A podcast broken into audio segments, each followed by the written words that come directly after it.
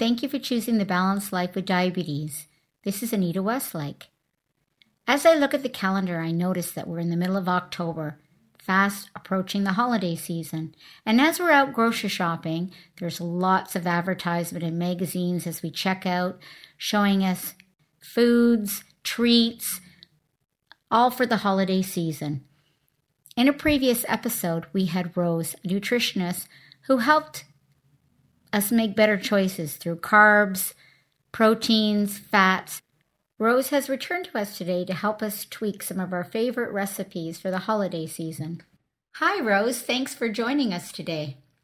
Hi, Anita. It's a pleasure to be here. Thank you for having me back. Great.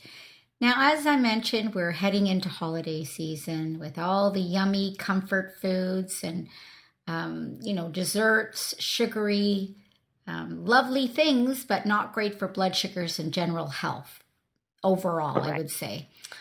And so you had mentioned to me in other conversations we've had about food, and I just love talking about food with you, Rose, I have to tell you. It's so wonderful to hear how enthusiastic you are about food in general, and that anything can be tweaked to make it healthier. And I think that is fantastic. I mean, it just gives us so many more choices that we don't feel that we're cheating or doing something wrong, rather than exploring alternatives in order to make some of these wonderful dishes and holiday recipes and traditions healthier. Absolutely. Nowadays, anything goes. You can make so many different foods that at one point used to be considered unhealthy, you can only have it once in a while because it's sort of a taboo food. And now you can make it extremely healthy, but just by making a few changes. So yeah, absolutely. Well, that's wonderful. Now, to kind of get right into it, let's take something like macaroni and cheese. I love macaroni and cheese, and it makes me think of my grandparents and when they would make it, and I can visualize myself in the kitchen and all the lovely memories. But it wasn't healthy, I have to tell you. So how do we take this wonderful dish and make it healthier? Oh, goodness. Well, the first place to start is with the grain. So traditionally, mac and cheese is made with white refined flour, so white wheat flour. So there's lots of options today. So you could change it to a whole grain spelt, kamut. These are all ancient grains. You could use a gluten-free grain like quinoa or brown rice. In fact, nowadays they even have pastas made with beans. So mung beans is a fantastic choice as well. And it's higher in fiber, and you're getting some protein in there. What else? We've got spaghetti squash. Don't forget about using, something that Mother Nature made for us, and it looks like spaghetti. So you can, if you've never used it before, we have something in the produce section called spaghetti squash.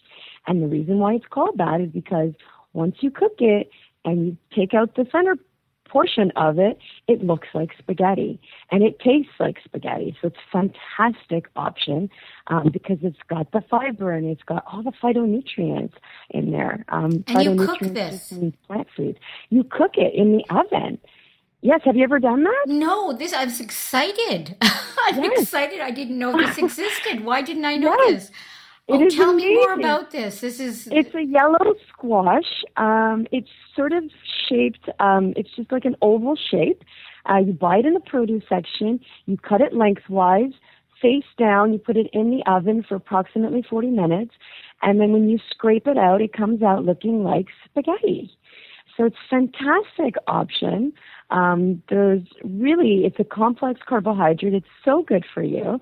So that's a great place to start, especially if somebody they still love their cheese and they want to still have cheese. I mean, it's about making small changes at first. So change the grain. That's the first place to start. And this is a great way to do it. So small changes.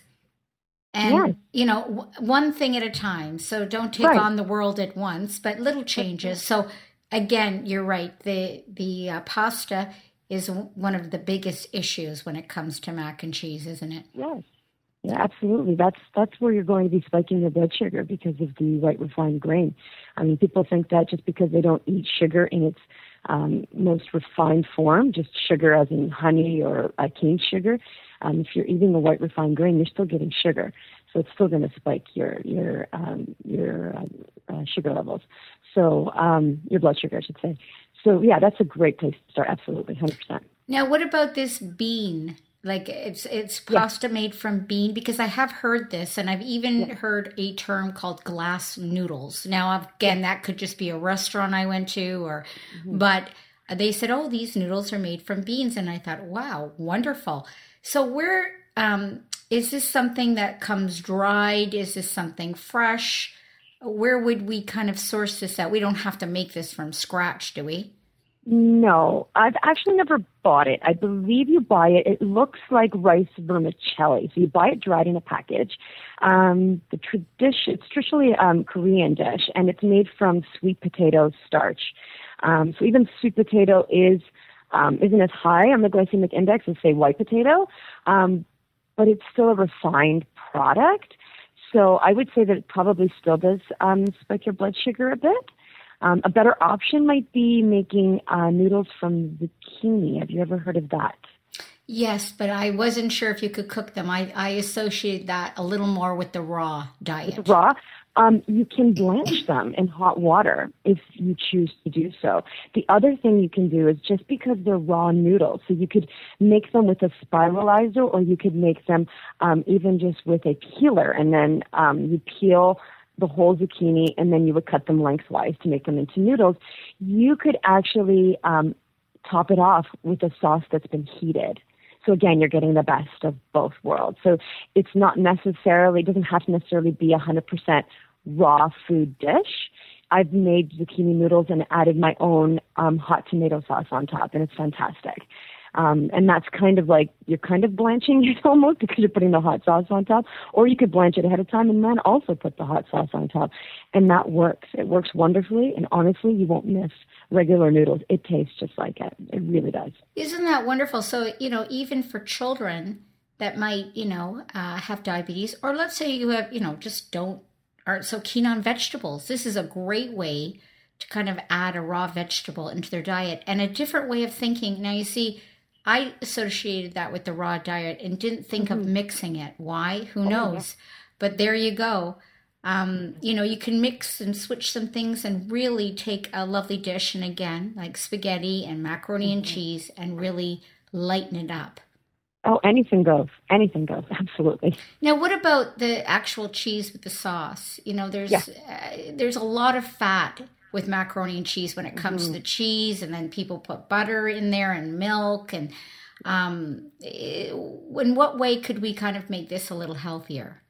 Yes, well, there's many, if you go online now, you can just search up vegan mac and cheese, and they have wonderful recipes online, and a lot of them are made with either a cashew nut base, or you could, if you have sensitivities to cashews, you could use almonds. You could even use sunflower seeds. That works as well. So what you would do is, if you have a high-speed blender or in a food processor, you could blend them up and add in things like nutritional yeast. If you've never heard of nutritional yeast, it is not a traditional yeast that you would use to, say, in a recipe to allow, bread to rise. It's a deactivated yeast. It's grown on beets and sugarcane molasses, but it's really high. It's a bacteria, basically, and it's really high in B vitamins. But the best part is that it actually smells and tastes like cheese. So it's a great thing to use in place and when making sort of a vegan type of cheese. So I use it quite a bit. So adding that with a cashew, with cashews, a little bit of water, a little bit of tamari, maybe a garlic clove, and presto, you've got a vegan cheese. Kid you not, it's amazing. Wow. And so, yes. And so you can really, manipulate it in different ways. There's lots of different, I encourage people to go online and look it up. There's lots of different, recipes that you can find, but pretty much that's the foundation. It's a nut base with a nutritional yeast, and maybe some tamari, some garlic, maybe even some recipes use tahini, as well as some miso, lots of different variations, but pretty much they all taste like a beautiful cheesy sauce, and you would never know the difference. Fantastic. Now, when we just say vegan, I'm not vegan, but I am making more and more recipes that are classified as vegan to keep the fat content out of it. Okay. And that sounds like really, even if you're not vegan, if you look up some of these recipes, it can really help you if you're finding you're eating a lot of cheese, and I love cheese, but a lot of people do. Right, exactly. And you could be eating too much maybe. And so you can still enjoy the flavor and cut even back on your cheese by adding these vegan recipes. Correct. It's not about having to be vegan in order to, eat these recipes, or thinking that, if you've tried maybe a vegan dish in the past and it didn't taste that good, give it a chance, because there's a lot of wonderful vegan recipes out there today, because people are just, going outside the traditional, a lot of vegan meals were just basically trying to mimic a lot of meat dishes. So there's a lot of soy added into there. Now a lot of people are venturing out and using a lot of plant-based foods, so nuts and seeds and different spices to incorporate, wonderful flavors that still kind of maybe mimic some of your old-time favorites, so the cheese. But it's so much better, and it's healthier for you because you're using whole food. You're not using refined products. Do you know what I mean? So it's not about having to be vegan in order to enjoy these foods. It's about finding foods that are made from whole plant-based foods that just taste delicious, putting them in the right recipe, having the right amounts, and it just can be amazing. So, it's going to be fantastic. As you say this, I think about time management also. And when I started to do some of these things and make things healthier overall, I found that it took up a lot of time, I thought. But now, as I've gotten into a routine, and I'm hearing you speak of, the zucchini and using it with warm foods, and you can just, peel it. And I've actually bought in the tool to do so, and it really saved a lot of time, and it was quite inexpensive. I was pleasantly surprised. Yes. Along with, now I didn't think of the squash and, cutting it up and baking it and then scraping the insides.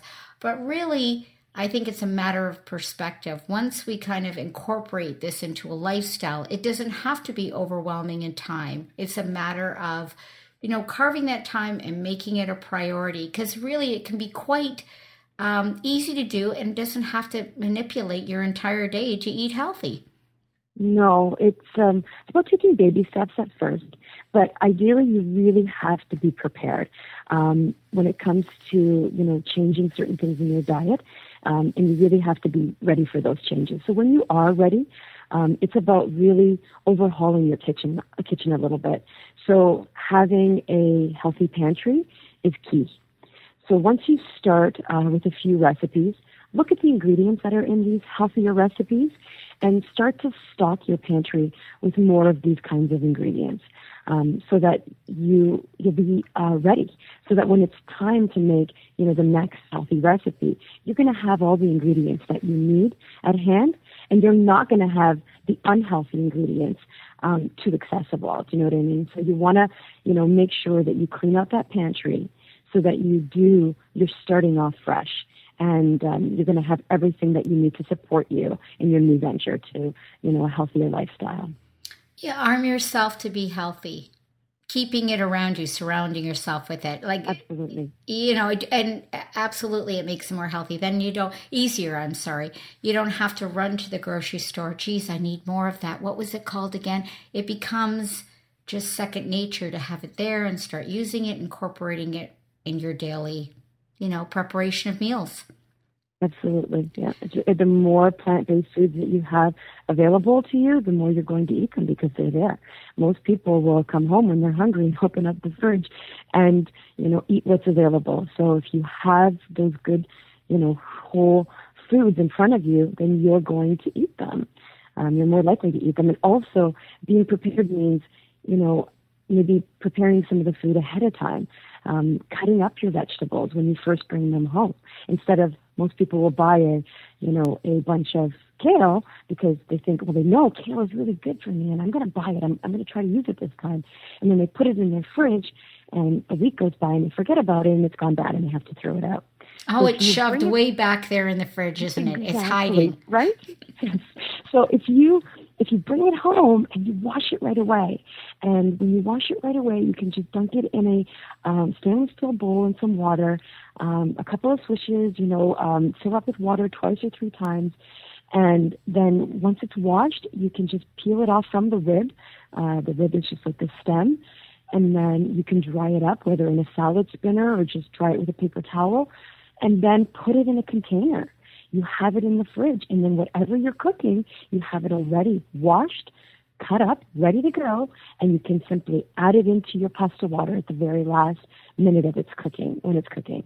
You can add it to a stir fry when you're eating it. You could put it on a plate underneath a stir fry if you want. Have it raw, add it to a salad.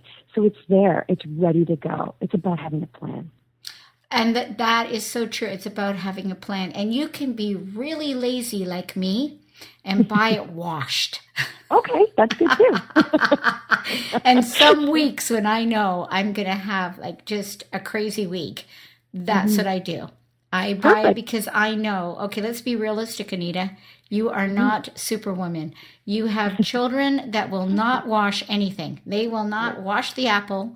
They will not do any of that. I mean, I have to pre-wash everything, or they just open the fridge, grab it, and pop it in their mouth. So you know what? And thank goodness we have this available to us nowadays. So that's we do. Fantastic.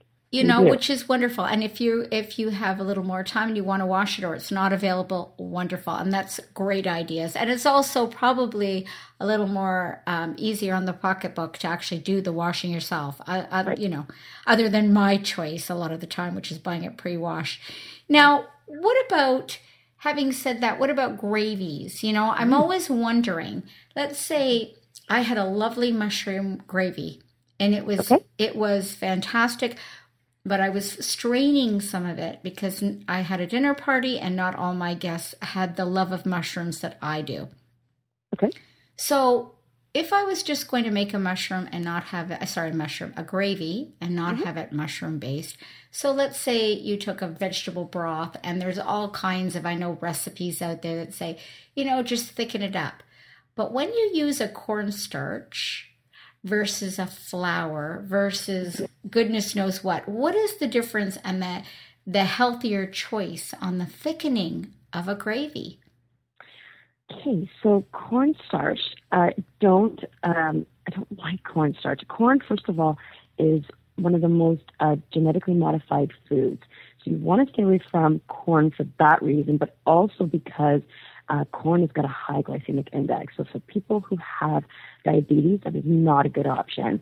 When you want to thicken something, ideally, again, turn to your plant-based foods. You can use things like root vegetables, rutabaga, parsnips, celery root, turnips, even sweet potatoes. These are fantastic to thicken anything, whether it's a soup or a gravy.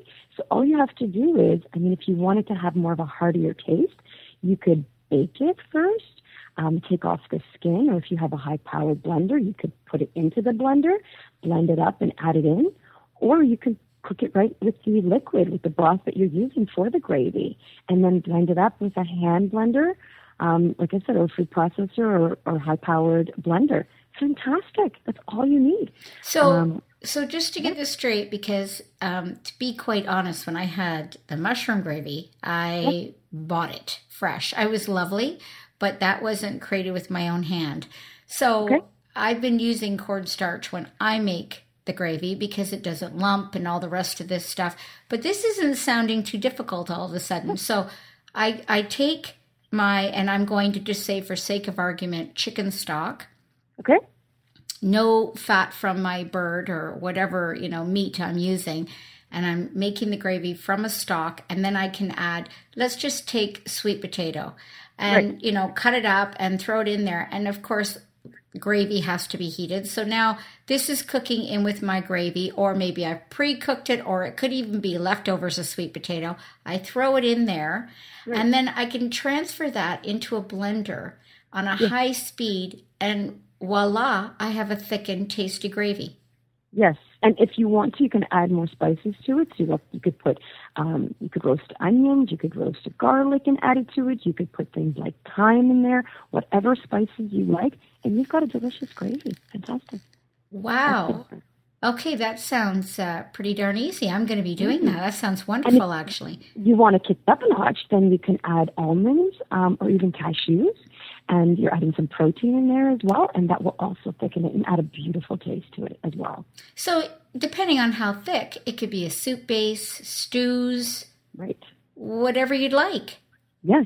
And how versatile is that and healthy? Yeah. Nuts, seeds, and our plant foods, fantastic. Use them, yes. They're amazing. Well, that is amazing. Now, another family favorite of mine, especially, Christmas, around that time in the morning, I have people over for brunch, and I like to make bread pudding. Okay. So I'm thinking, can I actually, this is my, dream list here, can I make it? With my little concern about wheat and dairy at the moment, along with the sugar hat, because, I'm juggling 3 balls here. Right. Can I do it? Can I make this bread pudding and have it yummy and boast that, hey, guys, it's wheat-free, dairy-free, and lower in, say, saturated sugar? Oh, yes. I say yes. Refined. Pardon me, refined. I'm thinking fat again. So that is possible. So what could I do? What could I do to tweak this little recipe that I have? Well, in making bread pudding, the first thing you need is bread. So what you could use instead of wheat bread, there's lots of options nowadays, and I love that we now have healthier gluten-free bread. So we have ones made with chia seeds. There's ones made with whole grain quinoa. There's ton of different options nowadays. Just make sure you're reading the ingredients, and the first or second ingredient should have a whole grain. If it does not, then it's made with a processed grain. So make sure you're looking out for that. So absolutely, and these and nowadays the gluten-free breads are softer. They're not as hard as they used to be. They're not all in the freezer. They last a little bit longer. They have a longer shelf life, and it tastes wonderful. So that's an option for the bread. Now, when it comes to the milk portion, because you need milk to make bread pudding, you can use coconut or almond milk. Coconut milk, this is how I break it down when it comes to the milk and using it with recipes when you want to switch out recipes. So if you need a thick cream or I would say 2% type milk, I would look more towards a coconut milk to use because it's a very thick plant-based milk. If you want to use, or if a recipe calls for a sort of a 1% or a skim milk, then I would use more of the rice milk, or you could even use almond milk. Almond milk, I'd say, is more between, like, closer to a 2% as well. So depending on what you need for this recipe, I would say probably a thicker one, coconut or almond would be great. And then for sugar, you want to do something like a coconut sugar, which is lower in the glycemic index. Or my favorite thing to do is always adding dates. Now, if a recipe calls for a liquid sugar, then you want to make a date paste. And you just make that simply by soaking dates with water and then blending it. Super easy. Is that hot water when you soak the dates? You could even soak it room temperature, but you might want to soak it for a little longer. But hot water would do it in a lot less time. So I would say 10 minutes hot water, perfect. And then blend it up. And you've got date paste. You've made your own liquid sweetener. And applesauce. Applesauce, especially if you don't want to use, say if it calls for like a lot of sugar. So say a recipe calls for a half a cup or a cup of sugar. Sometimes what I'll do is I'll use a half a cup of maybe date paste, and the other half a cup, I'll just add applesauce, unsweetened applesauce, to really bring down the total sugar load of what I'm eating. Wow. Now, what if it calls for cream? There's a killer. Half and half. Cream? Yeah. What do we do then? Because, some of them call for that really sweet condensed milk, cream. Is there something that we can add that's a little healthier? Absolutely. So cashews. So you can make cashew milk by using 1 cup of cashews to 4 cups of water. But if you want to make a cashew cream, then you could do 1 cup of cashews to 2 cups of water. and you just blend it in a high-powered blender. You've got a beautiful cream. You could use, now cashews have that beautiful, like when they blend up, they are rich and creamy. Another option, depending on what you're making. So if you're making a savory dish, you could use cauliflower. You can steam cauliflower and blend it up, and you could use that also as a creamer. But you'd want to use that in a recipe that calls for a heavy cream, like a soup perhaps, maybe not in a sweet dessert. So yeah, cauliflower is another option, but that's for savory. For sweet, I always go either coconut or I'll use the cashews. Oh, I know I've used on the savory side, I've cut down on potatoes and added cauliflower and really mashed and blended it up, and it was fantastic. Fantastic. Okay, so you've done that. You know how good that works. Perfect. It works beautifully, and my son, who loves mashed potatoes but would not touch cauliflower at one point, had no idea it was in there, and it made me feel good because I thought, oh yeah, good, I got a vegetable in there that he didn't like, and he had zero idea. But I added, as you said, there were some spices, some garlic. It was so yummy. And he does like garlic and he does like onions. So it all went in there and I blended it up very well. And it was, we all enjoyed it. It was fantastic. So now in my way of thinking, the big guns, and we're talking about chocolate. So, it's not just making a chocolate cake, because we can go now and we can buy things like gluten-free cake mixes and all these, cupcakes and all these wonderful things. And they're gluten-free, so I would imagine the wheat is less, although please correct me if I'm wrong, but I would imagine the wheat load is a little less. But what about the icing? Okay, so let me touch on the fact that there are a lot of gluten-free cake recipes out there. I would probably steer away from most of them just because a lot of them would be highly refined. So just because, I did talk about wheat and some of the negative aspects of wheat, but there are some negative aspects in a lot of processed, packaged, gluten-free products that you buy on the shelf. So they're taking out the wheat, but they're adding in a lot of starches, and they're adding in a lot of sugar and a lot of sodium. So ideally you want to, if you can, make it from scratch and using whole grain. And I actually recently met somebody when I mentioned to them that you could use whole grain. They said, no, I can't use whole grain because I'm going gluten-free. And I said, no, there are gluten-free whole grains that you can use. So I just want to be clear on that so people understand that when somebody says whole grain, that doesn't mean whole wheat. That means that there's a lot of ancient grains that are whole. So there's the buckwheat, which actually is gluten-free. There's the millet, there's quinoa. These are all whole grains in their whole natural state. It just means that they haven't been refined. So let me just clear that up. And then looking at recipes, there's a lot online that you can find. Or if you see a mix that is made with whole grain, fantastic. Then yes, you can definitely use that. Now when it comes to the icing, can I just stop you there for a second, Rose? I got to go back just to this. I didn't realize that buckwheat was gluten-free, and I make pancakes, buckwheat pancakes. So that thrills me to no end, I have to tell you. But now I make these buckwheat pancakes, which is sounds great now. But let's just say I want to take, my mom's recipe for chocolate cake. And she's got flour. Can I add one of these ancient grains in place of it? Like if it says 4 cups of flour, could I add 4 cups of buckwheat and have it turn out the same or edible even? No, it wouldn't. And it's unfortunate, but you cannot just easily switch a recipe that has a gluten grain for a gluten-free grain. It will not work out usually. So there are things you can buy. I know there's a company that sells a gluten-free flour mix, and it is a replacement to regular wheat flour in a recipe.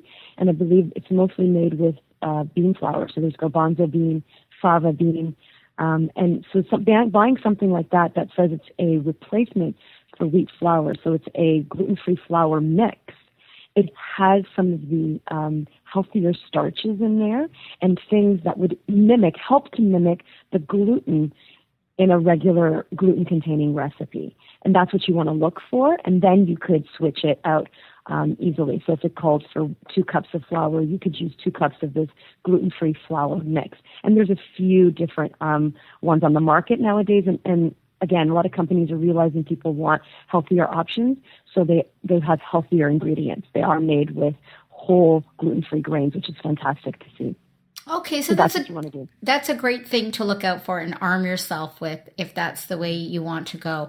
But if you just want to make your cake but lighten it up with a better topping, you know, let's say, is there a better topping when it comes to chocolate?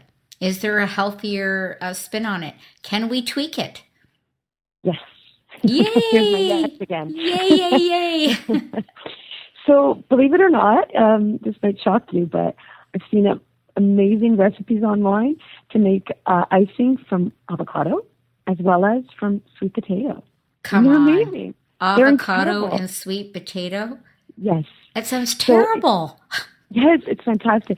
So you can, and I mean, I've even made chocolate avocado pudding, which is amazing. So, and you're getting all of these healthy fats and just wonderful phytonutrients. So definitely look up online. Like I said, I don't have the recipe in front of me, but you can absolutely find these online. Now, they will call for some sugars. They're maple syrup and also some cocoa powder. I like, again, here's my tweaking portion. So when it calls for sugar, you can do what I mentioned before, which is use half unsweetened applesauce with some date paste instead of maybe a maple syrup, or even though maple syrup is a lower glycemic to, say, cane sugar or even honey. So you could use that. And when it calls for cocoa powder, some people don't like the fact that it still goes through a process. You can buy raw cacao. It will be a little bit more bitter, but again, the sweetener that you choose, you might want to, again, if you want to add a little bit more, or it might balance it out perhaps. So yeah, try those, do those little changes, and it's amazing what you can come up with when you're using plant-based foods. And they're yummy. Yes, but you never would have thought of. So all those recipes, your mom's recipes, your grandmother's recipes, you can tweak them, you can change them, and you can use, Mother Nature's, plethora of wonderful food that she has available for us. And you can make them into these delicious treats for yourself. So you feel like you're treating yourself, and you're doing something good for yourself at the same time. It's fantastic. Mm-hmm. Well, I think it would be very impressive. And as I think, again, of the holidays, I bring treats and goodies if I'm invited somewhere. And I incorporated like a little hostess gift that I give someone. Okay. And saying that I went to this kind of trouble, I would say would be an awesome gift. Absolutely. I made this icing from avocado. For goodness sakes, try it.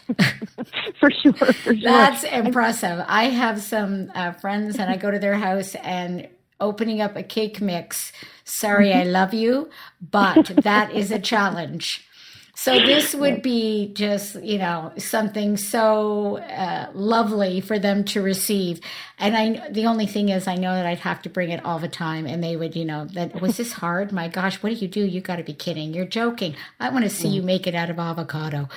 You can do it, obviously, right? This is inspiring me to create this, and I'm going to start taking these gifts everywhere. But, and it's so beautiful when you do something like that for somebody because they know that you did it with so much love and care. And so, because you care about them, you're thinking about their health. And I like to also bring, maybe a trail mix that I've made, wrap it in a bow, put it in a mason jar, make my own homemade soup and bring that as well. There's all kinds of food. When you make food and you make it with lots of love, people feel that. And you know what? That love is in the food and you can taste it too. So that's a great hostess gift. Absolutely, 100%. Well, and I really think it is. And you're still staying within, the holiday theme because we are approaching that time. And all these beautiful pictures of cupcakes and brownies and cookies. Right. And now, what about a cookie? Okay. You know, I make a gingerbread house every year. And so I've taken, as you said, the baby steps because, you know, I would make the gingerbread house and it would look so pretty and my children would want to eat it. And I'd say, sorry, no. First of all, it's been sitting out for a while, dust. Second of all, do you know what's in that thing? So, you know, I've kind of wrapped it up now so that I don't worry about the dust. And that sounds so silly, but so true. Yeah. And so, because, you know, I really go to town. This has been a tradition from the time my son was born, his first Christmas. Not that he realized it, but we have pictures. And I made a gingerbread house, and it's still expected that I do this every year. So I've gotten a little more creative. I use graham crackers rather than, you know, gingerbread, just for a different look. I'm thinking maybe it's a little healthier. Maybe I'm naive, but I'm thinking maybe it's a little healthier. But, you know, some of these cookies and things like gingerbread house, what alternatives can we use? You know, I use, and again, I'm not married to this, but I use some licorice for a rooftop, a red licorice. I use them in little bits so it looks like a slated roof to some degree. And I put them on the top of my gingerbread house. It's now graham cracker. But, you know, what can we kind of put in the back of our minds when making some of these things, again, to lighten up when it comes to cookie or decorating, you know, of cookies and things like gingerbread house? Is there, you know, icings? Is there a wiser choice to add to the icing? Because sometimes you need the stiffness. Maybe there is, maybe there isn't. Well, you can, so thinking about gingerbread houses, I know usually the rooftops, I think they make them white. So you could do a coconut cream, and you could use coconut milk. But so you can buy a can of full-fat coconut milk. You can put it in the freezer, I believe it's for about an hour, and when it comes out, it's nice and chilled. So you open up the can, it's really cold, and so you'll take the portion, not the liquid part, but there's the thicker, fatter part that's sitting on top. You want to take that out. You can blend that, again, add a sweetener, so you could either add, again, some date paste, applesauce, coconut sugar. So you would blend it with that, maybe a little bit of vanilla extract, and with a high-powered sort of hand blender, you can actually whip up a beautiful coconut cream icing. So that's something for the icing. And as I mentioned before with the bread pudding, you know, when you're making the gingerbread, you want to go through all the ingredients and switch them out. So the white flour can be switched to a whole grain, gluten-free flour, or even a gluten-containing one, but it's an ancient grain like the spelt or the kamut, which has a lower amount of gluten and isn't as hybridized as wheat is. So it has a lower amount of gluten in it. You could use a grain-free. We have bean and nut flours available. Those are great options as well. Again, sugar you want to substitute with either date paste, applesauce. You can even use a mashed banana in a recipe to substitute for the sugar as well. So use half the sugar, take out, and use a banana for the other half. Coconut sugar. And again, maple syrup is the better option than even using white sugar. Well, when it comes to the coconut sugar, is that going to change the flavor of, let's say, my cookie or my icing? Is that going to change it in any way? Is it going to be a tropical icing now? You know, throw some banana in there? No, it's not going to have that coconut flavor if that's what you're getting at. But what it will do is, see, now I haven't used refined sugar in a long time.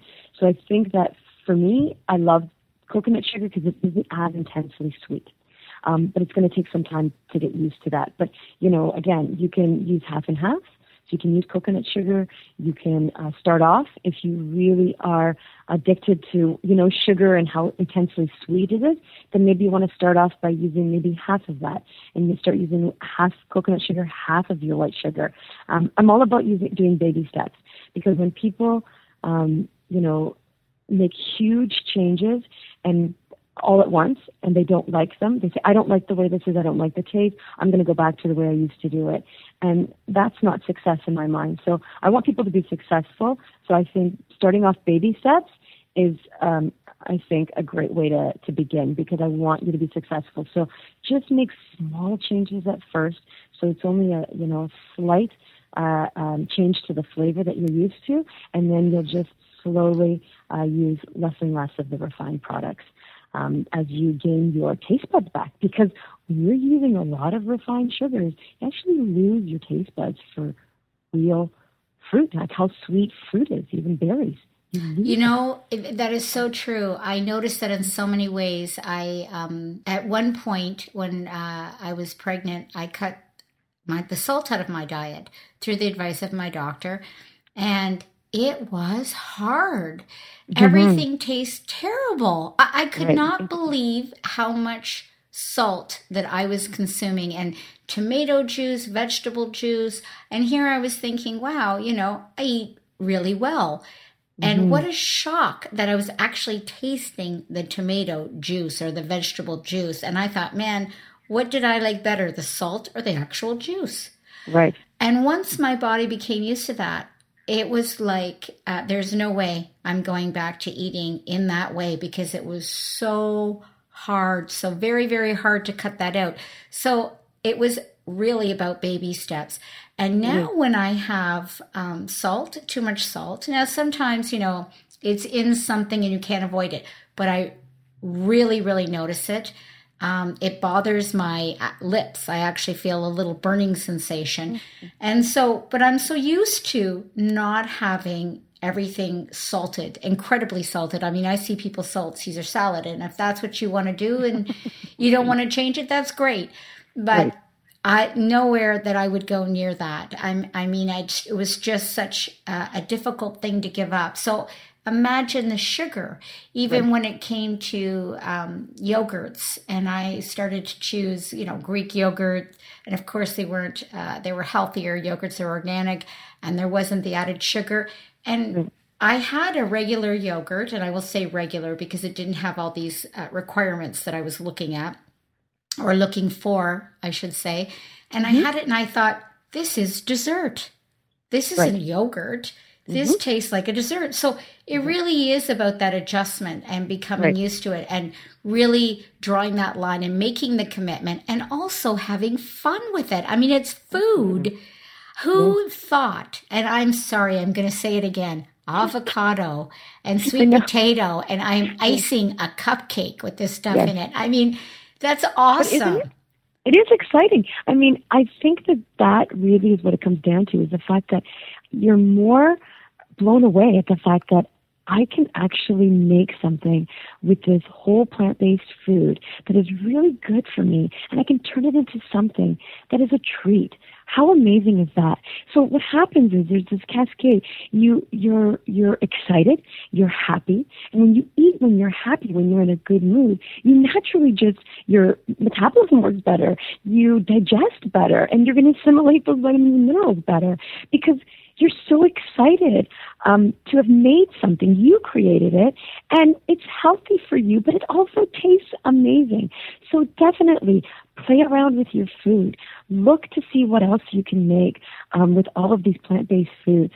And, you know, it's so wonderful nowadays that we do have access to so many free recipes online. And I encourage you and your readers to, and your listeners to go online and start, you know, searching for recipes using avocado, using sweet potato, using plant-based foods, writing the word vegan and seeing what comes up, because I think you'll be shocked, pleasantly surprised, to see all the wonderful, delicious recipes that are available. It just, you know, it's really inspiring to go out there and cook. I can't wait. I have a girlfriend that just went through a breakup, and I'm going to bring her some treats. Good. Healthy treats. And get her to start cooking with me and keeping her occupied. So there you go. I mean, this is it inspires me to go out and try all this. Now I'm going to definitely, that's my big thing right now. I'm going to definitely make chocolate icing, some sort of topping from avocado and sweet potato, and have it taste like that. That just blew my mind. Now, I want to ask you one more thing, and I'm being selfish because I would love to know. My son and daughter both love lemon meringue. Okay. And so in making that, you know, you've got your egg white and you're adding sugar. Right. Just in the meringue in itself, Can we use something different? Is that something that coconut sugar, as you had mentioned? I mean, I can't imagine applesauce working in that case. But no. You would need a granular sugar. So I would say definitely try the coconut sugar. Now, coconut sugar is brown, so it is going to change the color of it. So it's going to be a little bit trickier, definitely, using coconut sugar. So it's one of those things that it's going to be tricky. Yeah, it's going to be tricky. But when it comes to the actual pie crust or the filling, there's other things that you could use for sure. Please share. So again, here we go with our plant-based, beautiful avocado that's so versatile. I've made a key lime pie using avocado. So it was a raw pie, and it was delicious. So you're using basically... so you did not bake this, and you did not taste the avocado? No, you do not taste the avocado at all.